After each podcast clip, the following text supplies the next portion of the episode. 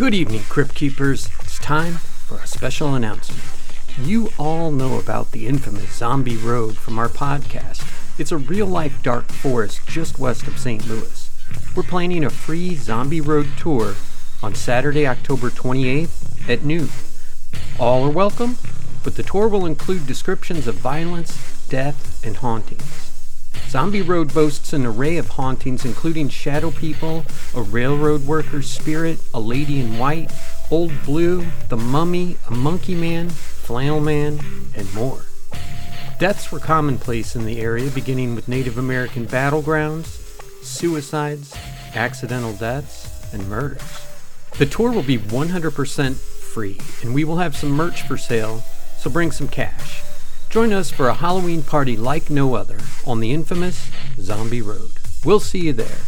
Saturday, October 28th at 12 p.m. Central Time. Sherman Beach Park, 1582 St. Paul Road, Ballwin, Missouri, 63021. This podcast is a companion to the tour. You can listen whenever you want, you can listen during the tour, or you can just kick back and listen to me tell you all the stories. Prepare questions if you want, but I won't be listing victims' names. Evil. It lurks in the hearts and minds of man.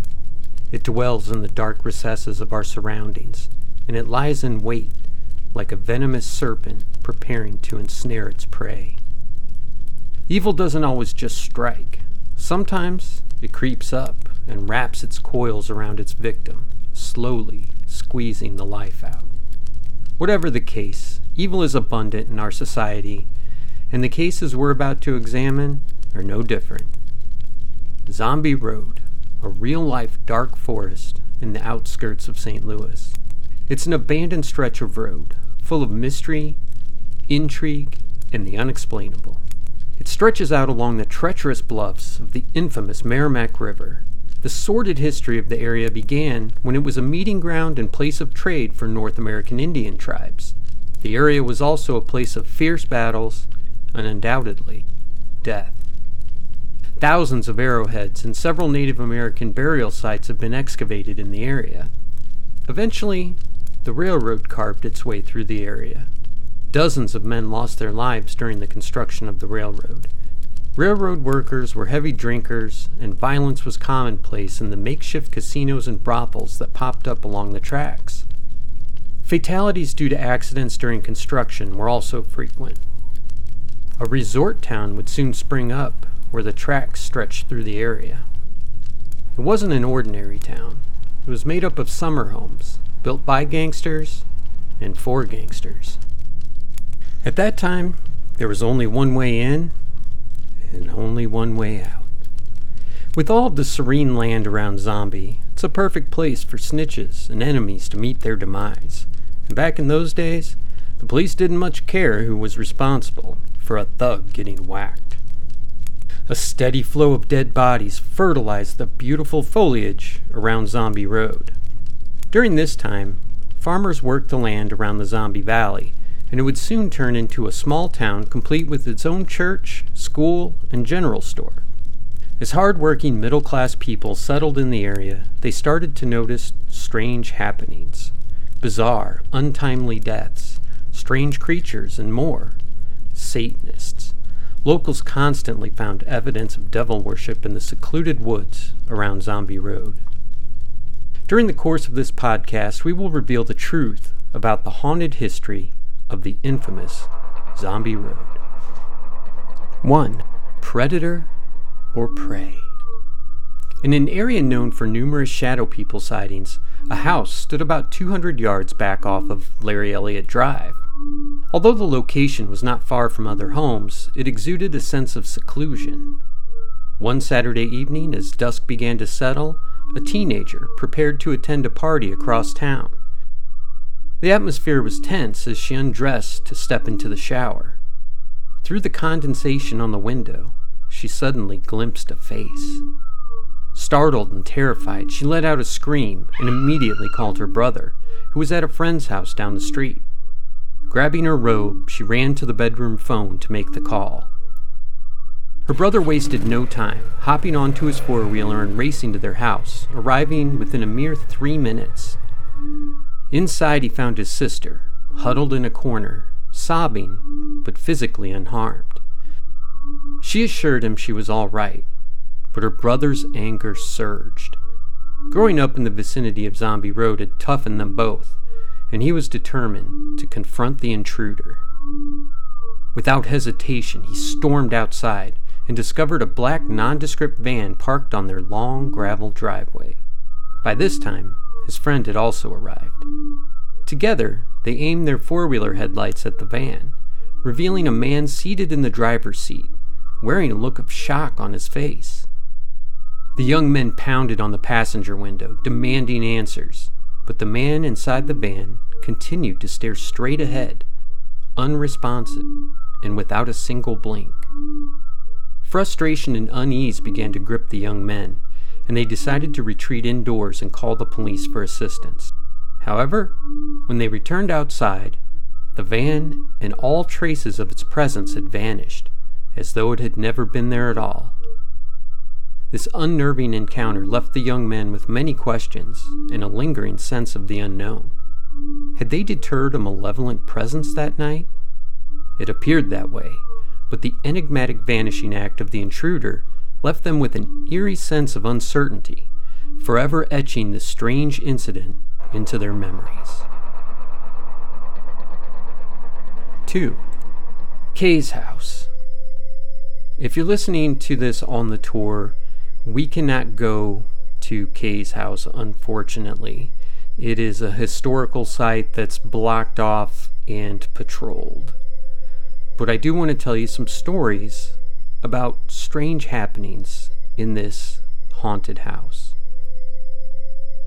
We talk about orbs all the time and how most of them are just dust and bugs, but not all of them.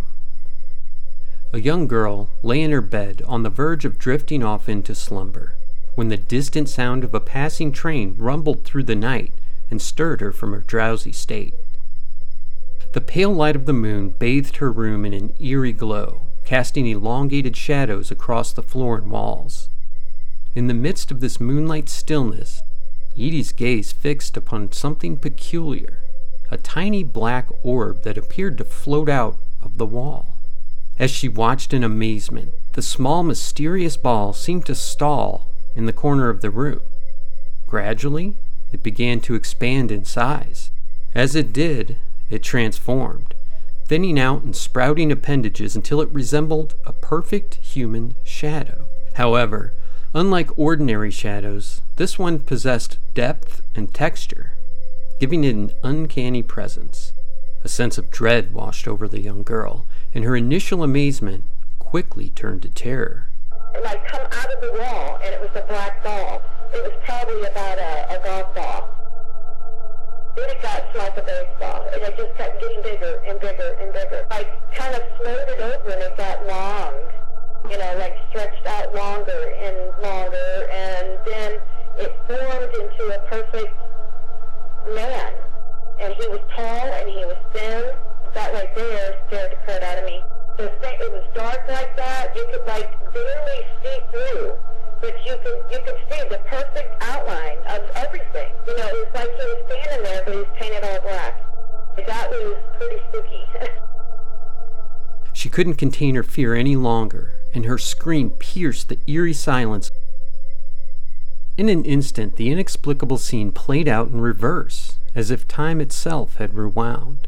By the time Edie's sister rushed into the room, the strange event had come to an abrupt end. The girl recounted the bizarre encounter to her sister, her voice trembling with fear and disbelief. Her sister listened intently, believing her, but also wary of revealing the unsettling experiences she had personally endured. For the remainder of that night, sleep eluded both of the sisters.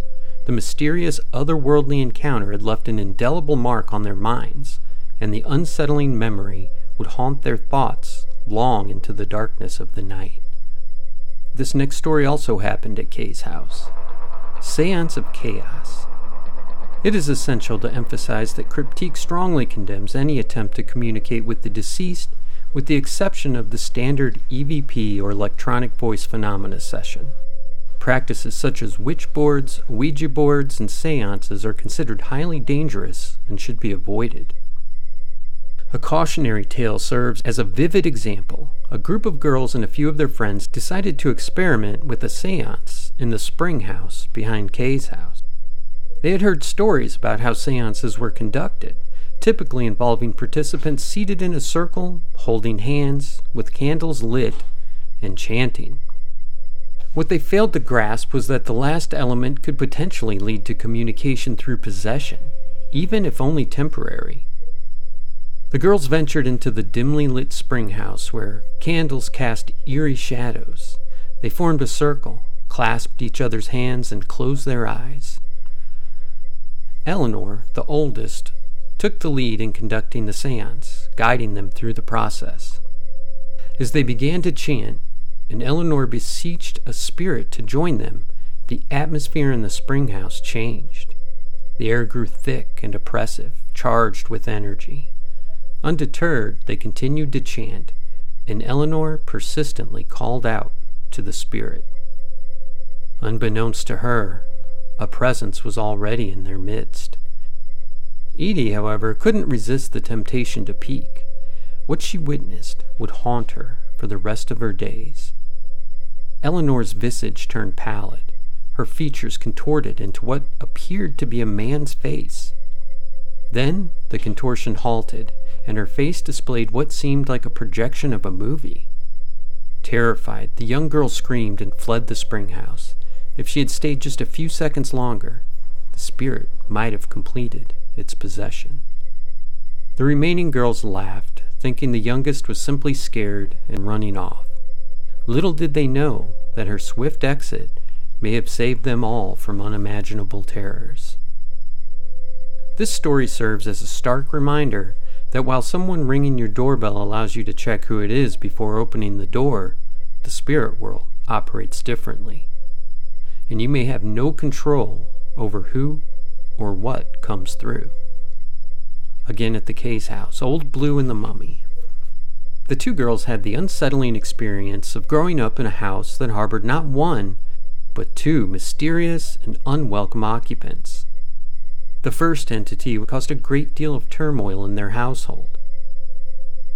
Its presence was usually heralded by a distinctive and eerie sound tap, drag, tap, drag, tap, drag.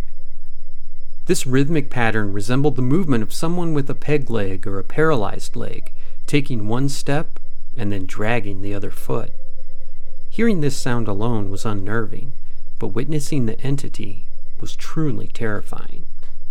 The apparition took the form of a blue, fiery core with black appendages extending from its center. The girls recalled one harrowing encounter when they heard the creature approaching from the basement and they were trapped with no way to reach the staircase without crossing its path. And me and Edie was in the kitchen. I don't know, we were painting our fingernails or being silly, we were little. And I could hear it coming in, and I grabbed Edie and put her, there was this big old white cupboard that was built in. And I shoved her in there, and I got stepped in front of her, and I didn't have time to shut the door because it was right there. And, uh, it got closer and closer, and the crack between the cupboard and the door there, I could see this hand coming, waving by, like it was going to grab the door and open it, and uh, it just stopped. But that that was scary. My heart was in my throat that day. In an instant, the apparition vanished, dissipating into thin air. While the immediate threat was gone, the fear of that encounter remained etched in the girls' memories, haunting them to this day. The second unwelcome guest was an entity the girls simply referred to as the mummy. The spirit was named for its eerie appearance as it seemed to float across the house while dragging its toes on the floor. What about the um, one that you called the mummy? Oh, that. I, that's hard to describe what the heck that thing was. Is he looked like a mummy. Only his arms were out like this, like they were connected or something. And his legs were together. And he just takes small steps. I mean, it was. That's the only way I can describe that. And it wasn't even. It was like it was about. I guess you could say color of old rags or something too. That's about the color of it, like dirty rags, like a tan. There's like a little basement, smaller basement there, not in the front, but in the back, where the cistern was. What, what did his face look like? I don't know. All I seen was a head and a body headed towards me, and I left. I wasn't sticking around.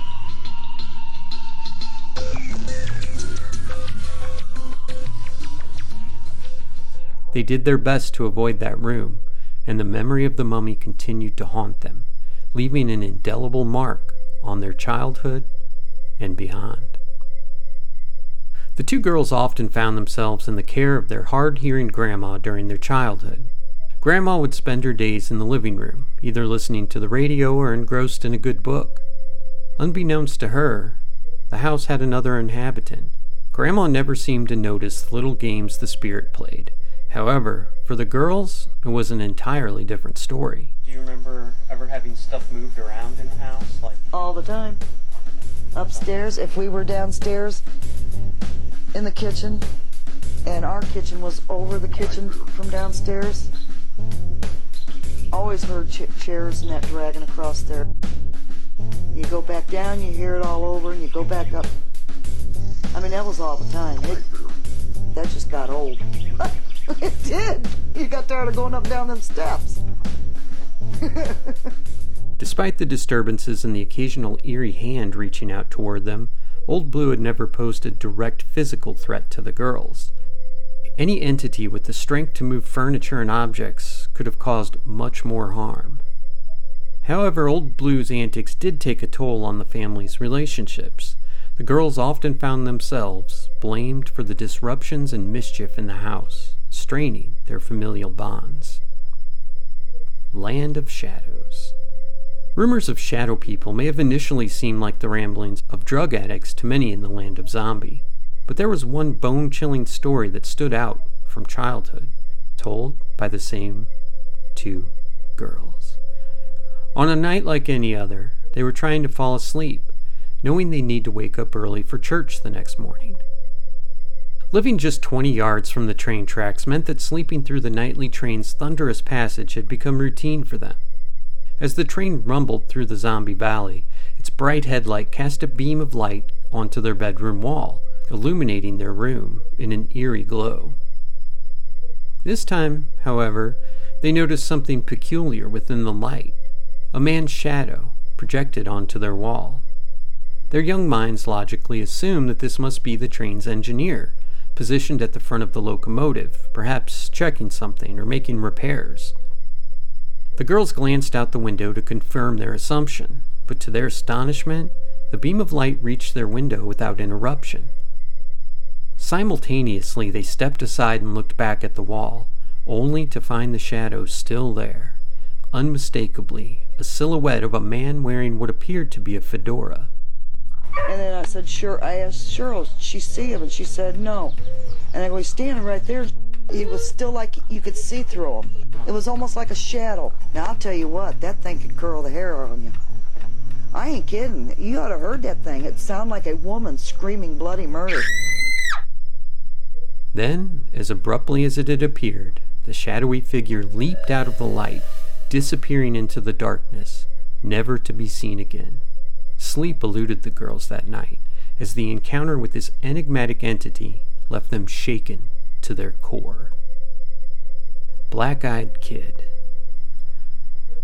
Autumn swept its blustery winds through the zombie valley, transforming the leaves into a vibrant tapestry of pumpkin orange, sunshine yellow, and blood red hues, as it had done for countless years.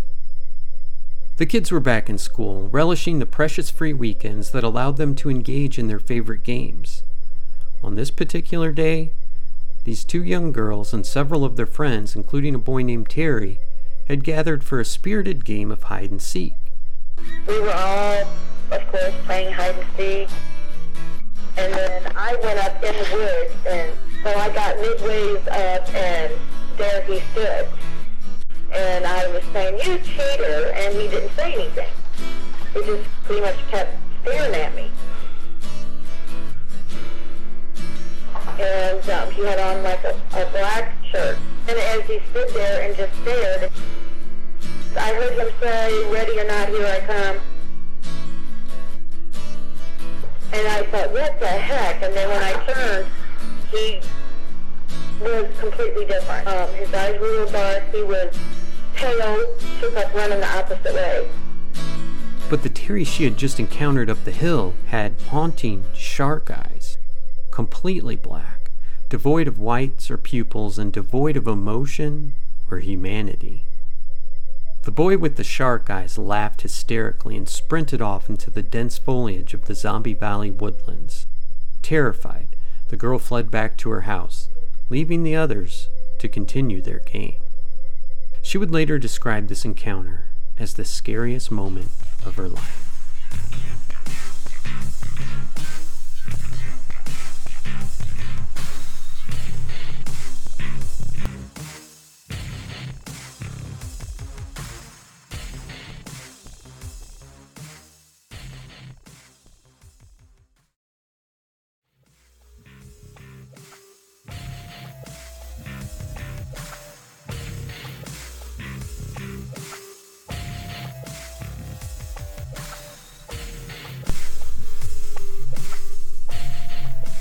Number 3 Night Train. On a cool evening, a gentle fog slowly crept into the peaceful enclave of Zombie Road Valley. In a quaint home nestled within this tranquil setting, two very young girls were entrusted with the care of their beloved younger sister, a child of tender age and sweet disposition, barely five years old. The two older sisters shared a close bond and often engaged in conversations typical of young ladies, discussing the mysteries of love and the world beyond their own. In the midst of their chatter and laughter, they never suspected anything amiss when their youngest sibling momentarily vanished from their sight. Unbeknownst to them, their little sister had seized an opportunity for adventure and slipped quietly out of the back door to partake in the timeless pastime of childhood play. Her innocence led her ever closer to the railroad tracks that lay just behind their home. Tracks that had claimed the lives of too many souls before hers and would sadly continue to do so. Tragedy struck swiftly and mercilessly as a train thundered through, its unforgiving path intersecting with the life of the innocent child. In a heart wrenching moment, the train claimed the young girl's life, freeing her soul to ascend to the heavens above. In the quietude of Zombie Road Valley, where legend and reality often intertwine, this haunting tale serves as a somber reminder of the fragility of life, the unanticipated turns it can take, and the enduring echoes of the past that linger among the living. 4. River of Death. Ask most locals about the Meramec River, and you'll likely receive the somber response River of Death. However, this isn't the accurate translation of its Native American name, which means ugly water. Perhaps if the indigenous people had known what lay beyond the river's bend, they might have aptly named it River of Death. In the 1970s and 80s, before the dioxin scare, the locals frequently set trot lines in the Meramec River. These submerged lines yielded numerous large catfish and turtles, making them a popular method for securing a meal. Grandpa, a seasoned expert, was eager to pass down his knowledge to his young grandson, teaching him how to handle the catch safely. Both catfish and turtles could be quite dangerous, especially for inexperienced hands. As they pulled up the line, Grandpa couldn't help but smile at the weight on the other end, already imagining the delicious catfish nuggets they would enjoy for dinner that night. However, reality would soon shatter their appetites, as the dark water gave way to a ghastly sight with pale, bloated skin breaking the surface. Grandpa knew they had stumbled upon something horrific. A month earlier, a couple of float trippers had met a tragic fate, dumped into the seemingly placid river. The Meramec deceptively shallow and calm, lured unsuspecting souls into a false sense of security before its relentless undercurrent dragged them to a watery grave. The horrifying sight before them was undoubtedly the canoer, whose body had never been recovered. The pale, bloated corpse, nearly unrecognizable as human, marked the beginning of a chilling tale for the young boy, whose life would soon take a dark turn. His journey through the enigmatic depths of the Meramec River was only just beginning, and the river's ominous reputation as the River of Death would soon reveal its haunting truth. 5. Death Bridge in Jefferson County, Missouri, in the year 1998, just 15 miles south of Zombie Road, a horrifying and tragic event unfolded. Two individuals, ensnared in the grip of methamphetamine addiction, hatched a sinister plan to rob an elderly woman in order to finance their next fix. Their actions would lead to a terrible sequence of events. Under the influence of their addiction, the two men broke into the elderly woman's home, subjecting her to a brutal and merciless beating. They plundered her meager possessions and took whatever little money she had, driven by their desperate need for drugs. As they surveyed their ill gotten gains and the unconscious figure lying before them, they decided that disposing of the body was their only recourse. In a chilling twist of fate, they chose Zombie Road as the location to conceal their heinous crime.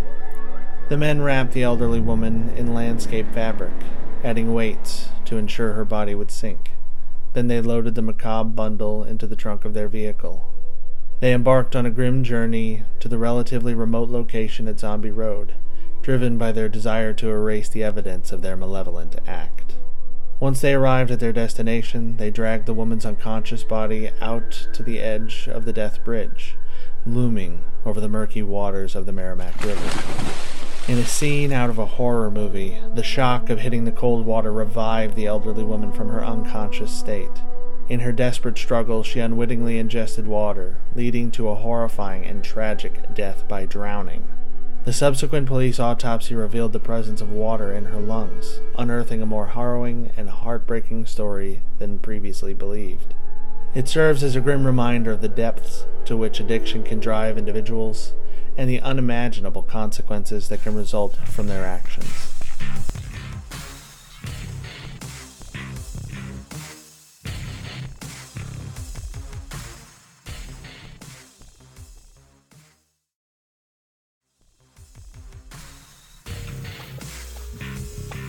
Number 6.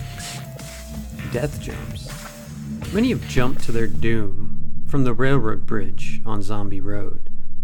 The water's usually plenty deep, but there was a train derailment here in the late 80s and the cleanup crew cut off the catwalk on one side of the tracks, letting it fall into the river. So, there are long timbers, metal railings, and pieces of metal randomly lying around the landing area.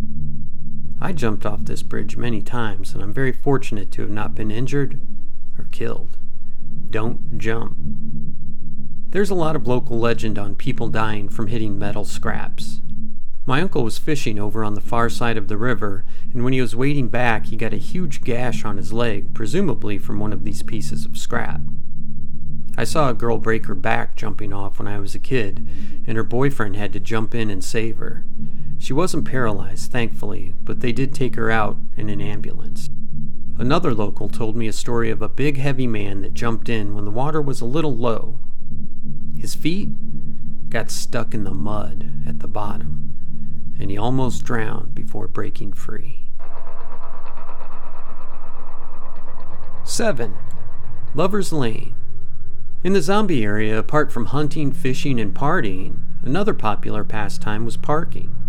During the early 1980s, a young couple engaged in this commonplace activity, seeking a secluded spot on a gravel side street near Zombie for a private rendezvous. They parked their car, presumably with the intention of listening to music, engaging in conversation, and sharing a drink. Like countless young lovers before them, one thing led to another, and their romantic evening took a passionate turn. However, the couple would never get the opportunity to take the next step in their amorous encounter. On that cold spring evening, they had rolled up the car windows and turned on the heat to ward off the chill. Unbeknownst to them, a lethal threat lurked within the confines of their vehicle a carbon monoxide leak in the exhaust.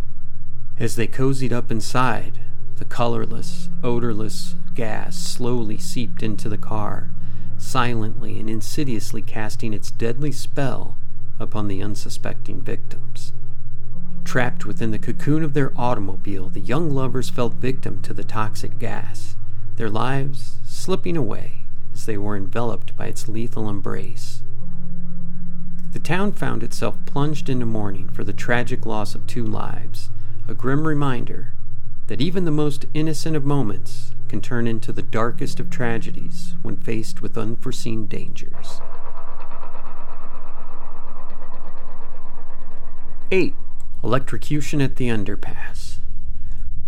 In the early 1990s, a young man was electrocuted at a utility pole right where Zombie Road begins. He was excited about being hired as a tree trimmer, but wanted to get some experience, so he picked a utility pole. It seemed safe enough, but he made the mistake of touching a line and was electrocuted.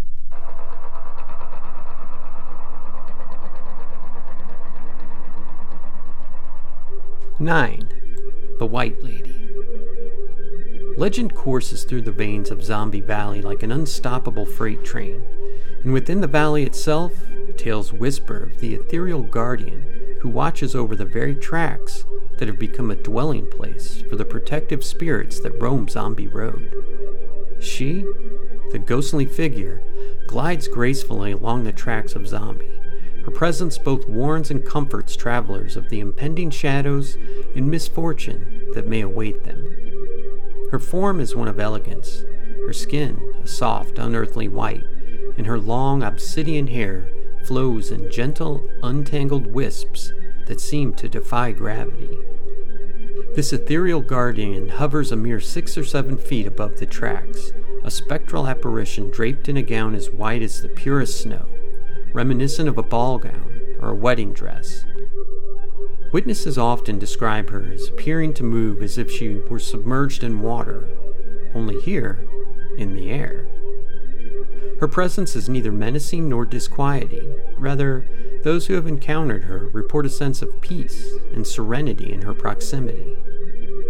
Such accounts have led many to speculate that she may be a residual spirit forever bound to the earth due to a tragic fate, perhaps that of a drowning victim.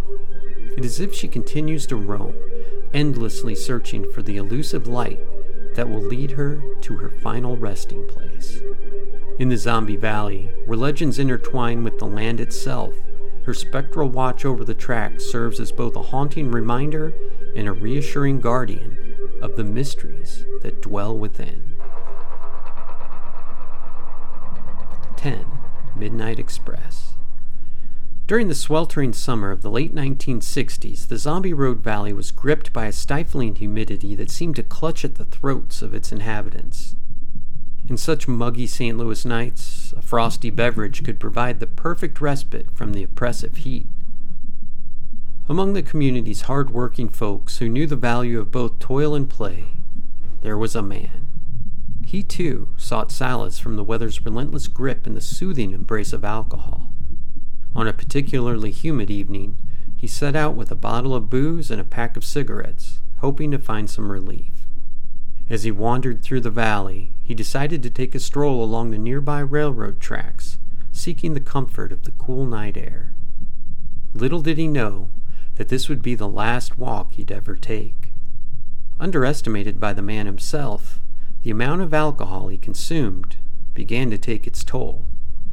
He sat down on the tracks, attempting to quell the rising nausea and regain his composure, thinking that just a few minutes of rest would suffice. However, as the effects of his inebriation deepened, he drifted into a profound slumber, completely oblivious to the impending danger. Tragedy was inevitable, and it arrived in the form of an approaching train. The locomotive thundered over Death Bridge, and its conductor, faced with an impossible situation, had no chance to stop before it brought a sudden and fatal end to the man's ill fated nap. The entire town was again enveloped in mourning, their hearts heavy with sorrow at the loss of one of their own. In the midst of this somber moment, the Zombie Road Valley was reminded once again of the harsh consequences that could befall those who sought refuge from the relentless summer heat in the arms of alcohol.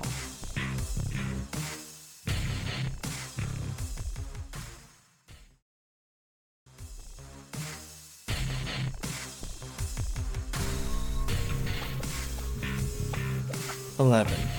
Union Pacific Shrapnel. A young man takes a walk along the railroad tracks by Zombie Road. This young man was completely sober and not playing around on the tracks. His feet smushed into the gravel along the tracks as he walked along. His thoughts drifted in and out as he made his way. A train made its way along the tracks as well. The miles dissolved as the freight train thundered through the Meramec Valley. The young man wasn't worried at all as he was a safe distance from the tracks. The train breezed by, and the man felt a burning feeling in his back.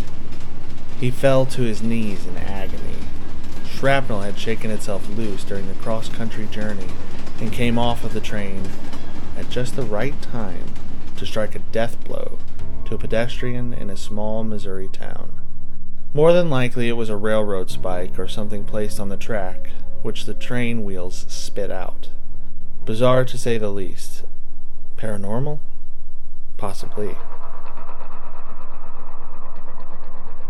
12. Necro Search. A few years later, the young boy who discovered the corpse on the trot line would again be asked to find the dead.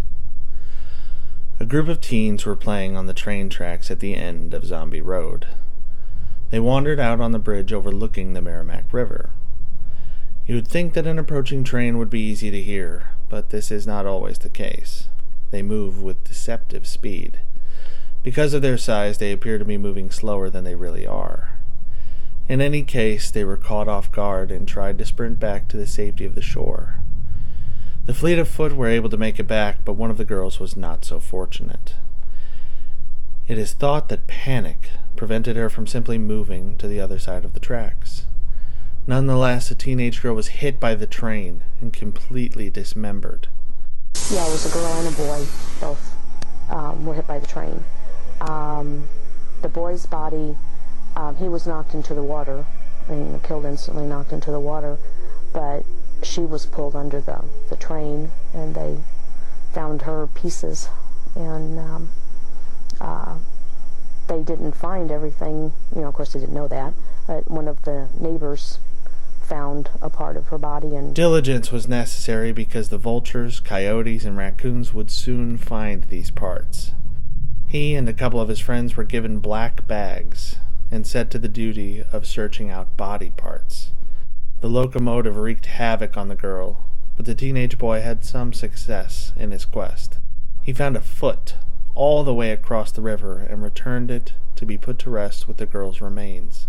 It was an event he would not forget, but not the last in a line of extraordinary events in the young man's life.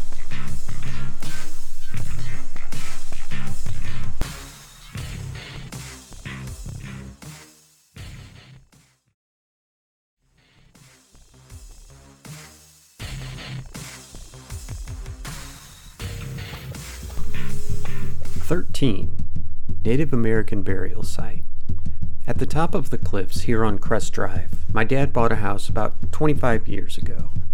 The man he bought the house from made a disclosure before the purchase that he had recently added a detached garage. When he was digging the foundation out, he found three bodies with what appeared to be stone tools but no arrowheads. He reported this finding to the police, who ruled out murder, and the skeletons were turned over to a local university.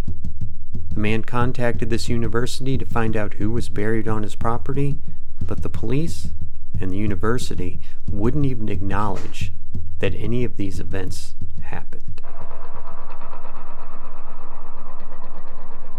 14. Dead End Street. A side road off Zombie, known as Wolf Trail, now sits in the midst of a swank neighborhood populated by architects and lawyers. However, this tranquil residential area was once a gravel logging road that intersected with Zombie Road near the Meramec River. On a fateful day, a young hunter was making his way back from Zombie where he had been scouting for deer. His ultimate destination was his girlfriend's house on Ridge Road, and he decided to use Wolf Trail as a shortcut to reach her more quickly. As he ventured through the woods, he noticed a Dodge Charger parked at the end of the gravel road. The distinct growl of the Hemi engine had caught his attention from a distance. As he drew near, he realized something was amiss. There was a hose attached to the car's exhaust pipe.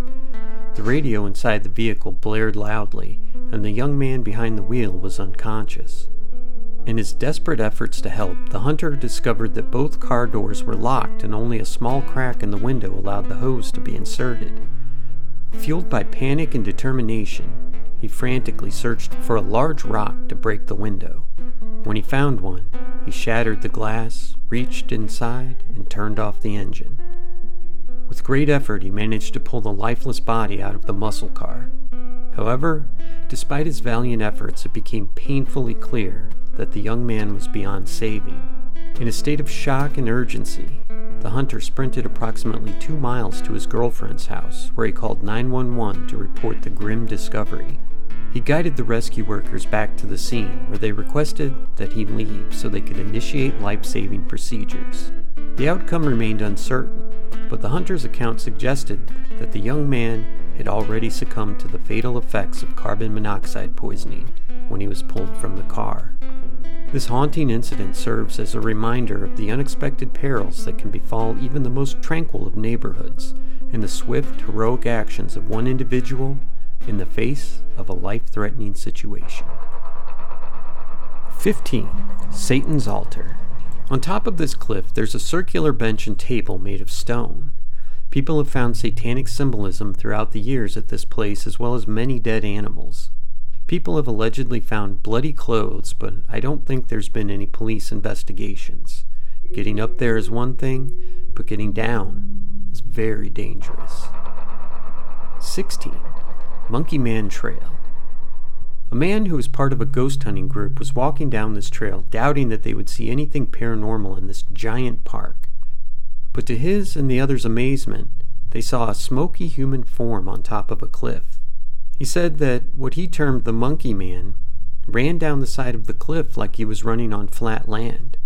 He stopped in the middle of the trail and looked at the group, eerily tilting his head. He was described as transparent, but clearly human, aside from the ability to run up and down cliff walls.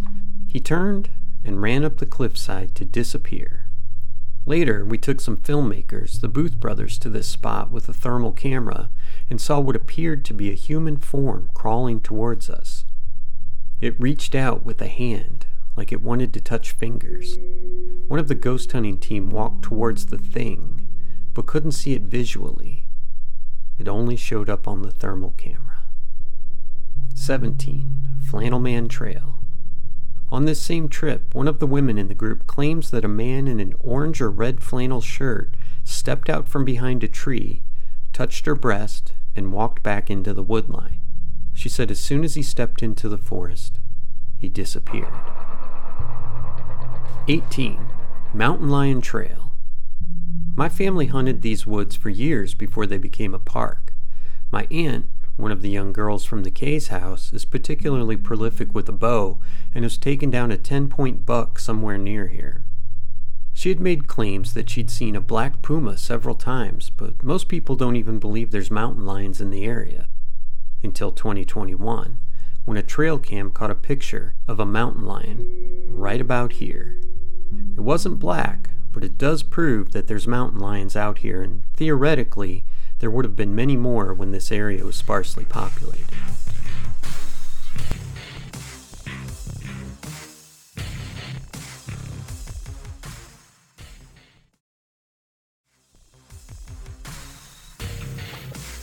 Nineteen. Face of Death. The Christmas season had arrived, blanketing the zombie valley with a serene beauty characteristic of the early 1960s. A couple decided to take a romantic stroll, making their way up to the bluffs that overlooked Zombie Road. The scenes at the cliffs could be breathtaking, offering panoramic views of the valley below, but they could also turn treacherous in the blink of an eye. The couple embarked on the semi steep trail through the woods, hand in hand, heading towards the cliff's summit. They were in pursuit of a perfect vantage point to share a romantic view of the valley. The man, undaunted by the perilous edge, inched closer for a better look over the side. He seemed entirely unconcerned with the danger that loomed below. However, this moment of recklessness would prove to be fatal. The man lost his footing on the precipice, and despite his desperate attempts to recover, he was unable to prevent his fall. His body plummeted, smashing into the rocky trail below, leaving behind most of the skin from his face, which remained suspended in a tree. Was um, a gentleman back in the mid mid seven mid to late 70s had uh, fallen off of the cliff and hit his face on the way down. and had fallen a hundred feet into the wedge of a tree, and it had ripped his face off, and he was lying at the at the base of the tree. when the ambulances and stuff came down and he said he saw the body and all you could tell was it was a male other than that you could not see any facial features or anything on the man because he was so disfigured from the fall The one thing that remained a mystery was the duration of his suffering. Those involved, however, preferred to believe that it was mercifully brief. 20. Dead Man's Hand.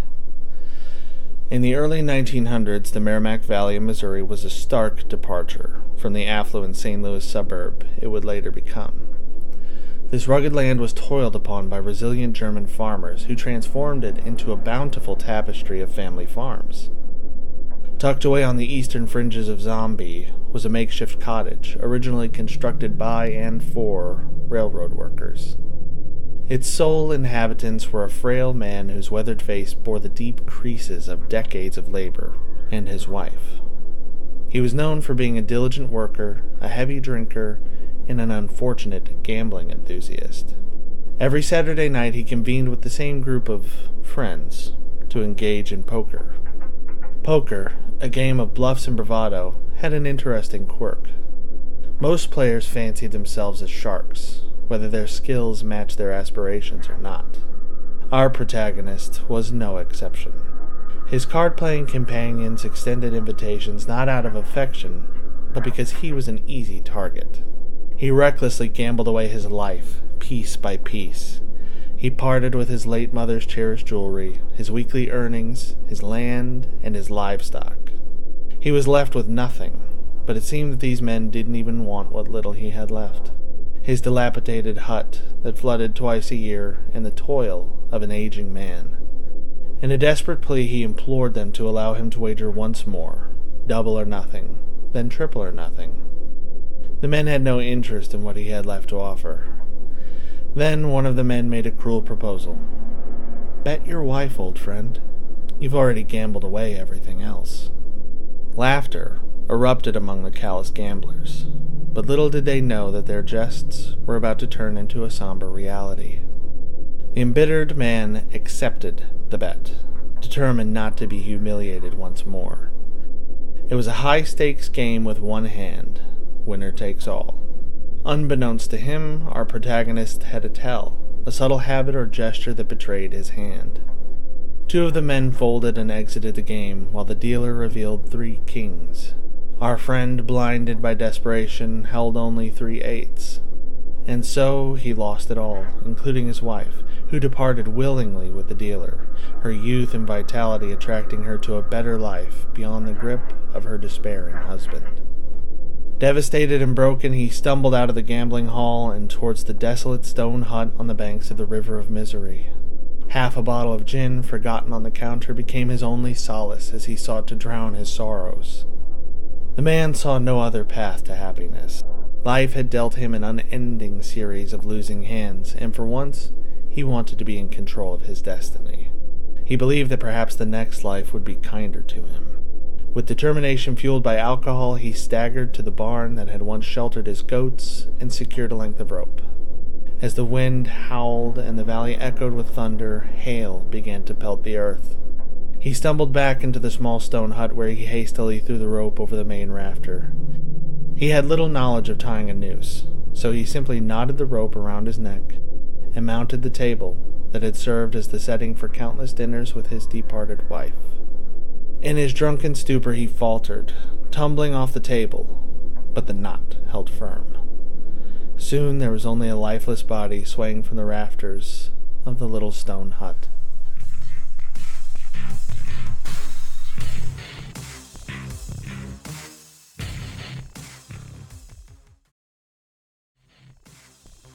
Twenty-one.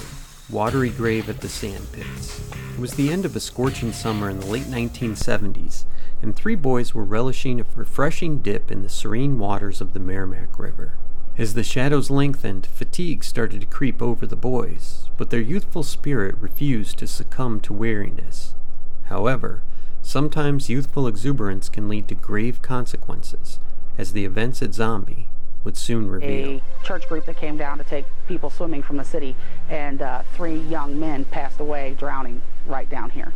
Probably one of the most tragic cases down here is uh, around 1982 or 1983. Uh, three young teenagers drowned at the same day. Apparently, one had, was either pushed in horseplay or jumped and uh, started to drown, calling for help. And the other two went in to help him. They both drowned. I remember the water patrol dragging for the bodies for about three days before they'd recovered all three bodies.